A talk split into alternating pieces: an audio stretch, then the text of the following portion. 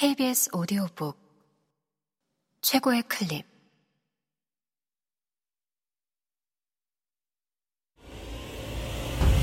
KBS 오디오북.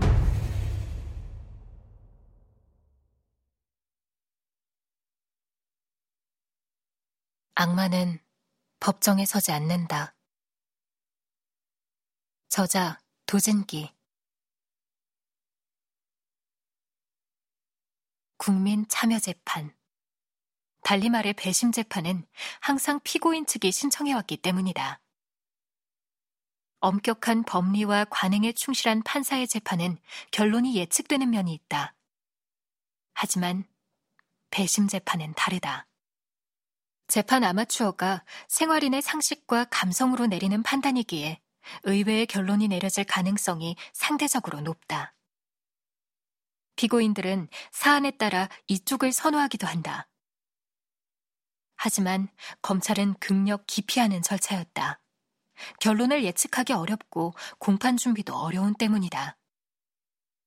지금껏 검사가 신청한 경우는 이유현이 알기에 단 한 건도 없었다. 우발적인 결정일 리는 없다. 아마 사전에 준비한 시나리오일 것이다. 조연철은 대체 무슨 생각을 하는 것일까?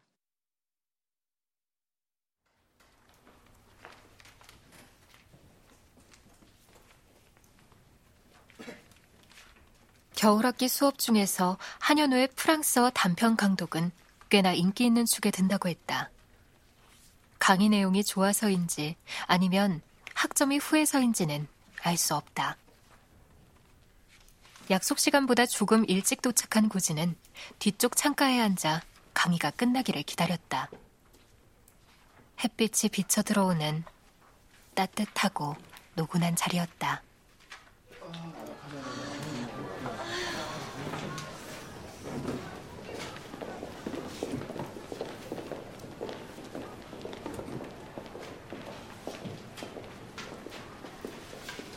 강의실을 채웠던 학생들이 빠져나가자 한현우가 책 두 권을 챙겨 고진 쪽으로 다가왔다.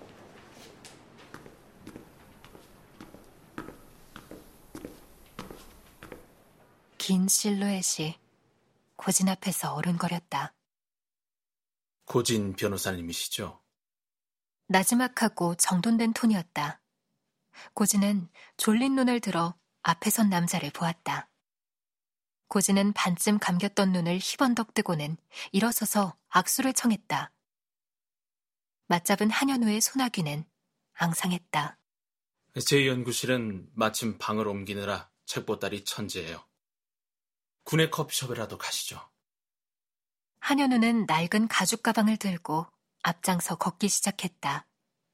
큰 키에 호리호리한 체형이 긴 그림자를 만들었다. 조그만 돌멩이에라도 걸리면 그 자리에 찰퍼덕 넘어지지 않을까 싶을 만큼 불안한 걸음걸이였다. 갸름한 얼굴과 창백한 낯빛, 길고 구부러진 머리카락은 월급 통장 대신 예술과 문학을 고민하며 나이를 먹어온 지식인을 떠올리게 했다.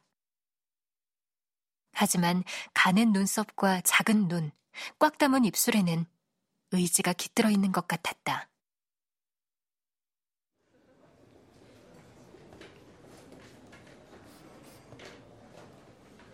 한현우는 고진을 커피숍 구석 자리로 안내한 다음 주문대에서 커피 두 잔을 받아와 테이블 위에 놓았다. 가벼운 인사가 오간 후 고진은 우선 전날 있었던 재판 상황을 알려주었다. 그날 남궁현, 김혜나, 이미재와 만났다는 이야기도 덧붙였다. 고진이 긴 이야기를 늘어놓는 동안 한현우는 한 번도 말을 끊지 않고 간간히 고개를 끄덕여가며 조용히 듣고 있었다. 고진이 이야기를 마치고 입을 완전히 닫은 후에야 그가 말했다. 어제 재판을 꼭 가보려고 했는데 마침 수업이 있어서 못 갔네요. 괜찮습니다. 어제 재판엔 다른 분들도 다 안 오셨더군요. 그런가요? 그리고 어차피 법정에 출석해서 증언하시게 될 겁니다. 굳이 여러 번 갈 필요는 없죠. 법정 증언이라는 말에 한현우의 미간에 불편한 빛이 스쳤다. 단조로운 일상에 익숙한 학자로서는 난데없는 일일 것이다. 그는 곧 동료를 수습하고 조용히 커피잔을 내려놓았다. 예전에 김명진 씨를 두고 네 분이 경쟁을 벌였다고 들었습니다. 달리기 시합을 하셨다고요? 한현우가 겸연쩍게 웃었다. 저도 김명진 씨를 만났기 때문에 충분히 이해는 갑니다. 그런 시합을 했을 법하더군요. 얼굴도 예뻤지만 명진인 마음이 더 예뻤죠. 전 마음 쪽은 모르겠네요. 만약 남편을 죽였다면 마음이 예쁘다고 할 수 있을지 의문이거든요. 한현우의 눈이 번득였다. 명진이가 무죄라고 믿지 않으면서 변호를 하시려는 건가요? 나지막한 말투였지만 상대방을 문책하는 진지함이 전해졌다. 믿기 위해서 지금 여러 친구분들을 만나고 있는 겁니다. 믿기 위해서요?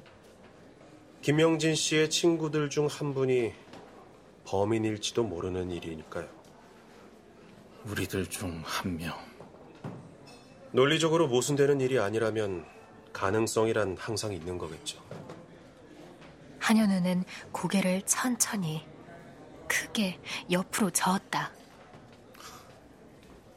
그런 의심을 하시다니. 아니요. 그건 있을 수 없는 일이에요. 과연 그럴까요? 차라리 저도 제가 범인이었으면 마음이 편하겠어요. 그럼 명진이가 풀려날 테니까. 고진은 한현우의 건조하고 푸르스름한 얼굴을 새삼스레 쳐다보았다. 남궁현, 이미재와는 다르게 친구의 아내였던 김명진을 생각하는 마음을 가감없이 드러내고 있다. 고진은 손가락을 만지작거리다가 화제를 돌렸다. 한 선생님은 결혼을 안 하셨더군요. 허울조와 대학 교수지 이 나이 되도록 변변한 집 한 채 없습니다. 여자들이 좋아하겠습니까? 전임 강사 자리를 잡은 지도 얼마 안 됐어요. 그는 오랜 시간 강사 시절을 함께 보낸 동지에 대한 친밀감을 표현하듯이 옆 의자 위에 놓아둔 낡은 가방을 툭 쳤다. 그가 교수이면서 동시에 가난뱅이라는 사실을 김명진이 알고 있었다면 남편을 버리고 그와 결혼해서 팔자를 고치려 했다는 검사의 주장은 설 자리를 잃게 된다. 김명진 씨 때문은 아니겠죠, 설마? 그런 이유가 있었을 것 같습니까? 뭐랄까. 김명진 씨 일에는 아직도 예민하게 촉수가 뻗어 있는 것 같아서요. 고진은 너무 무거운 분위기로 흐르지 않도록 표현을 조절했다. 한현우가 웃었는데 어이없어 하는 것 같기도 하고 쓸쓸해 보이기도 했다. 그건 아마 명진이가 우리 젊은 시절에 한가운데 있었기 때문일 겁니다. 유독 우리 세대는 청춘이라는 게 짧았으니까요. 모두가 명진이를 아꼈죠. 아꼈다는 표현을 하시는군요. 좋아하셨던 거 아닙니까? 물론 좋아했죠. 근데 명진이는 좀 특별했어요. 그땐 다른 여자가 명진이를 대체한다는 생각을 못했던 것 같습니다. 이런 비유가 적절할지는 모르겠습니다만 오디오 기기에 취미를 갖기 시작하면서 마크 레빈슨으로 먼저 소리를 들어버린 사람과 비슷하달까요? 그건 오히려 비극이죠. 다른 기기를 전부 평범하게 만들어 버리니까요. 명진이는 정말 좋은 여자지만 젊은 시절 명진이를 만난 건 오히려 불운이었는지도 모르죠. 그 뒤론 어떤 여자를 만나도 한동안 명진이하고는 비교하게 되었으니까요. 김명진 씨를 줄곧 그리워하셨던 것처럼 들리는군요. 네, 그렇게 받아들이셨다면 제가 좀 표현을 잘못한 것 같네요. 그런 감정은 아닙니다. 좀 이해하시기 어려울 것 같은데. 한현우가 탁자 위에 팔꿈치를 세우자 마른 어깨가 쑥 올라갔다. 20년 만에 연락이 되었을 때 솔직히 가슴이 부풀었습니다. 그러면서 깨달았어요. 내가 비록 세파에 찌들어 살아왔지만 옛날을 완전히 잊은 건 아니구나 하고요. 그는 말을 잠시 끊고 빙그레 웃었다. 아, 또 오해하실까봐 말씀드리는데 사랑 같은 건 아니고 불륜 같은 감정도 아닙니다. 예전에 소중한 것에 대한 추억. 소풍 가기 전날 잠들지 못하는 어린 시절의 설렘 같은 거. 고진은 흥미를 느꼈다. 초면에 이 정도로 속마음을 털어놓는 한현우는 그 나이대의 남자로서는 확실히 보기 드문 유형이다. 진심일까? 자기 도 취일까? 솔직하시네요. 남궁현 씨나 의미재 씨도 그랬을까요? 그 친구들 마음이야 모르죠. 하지만 모두 아는 겁니다.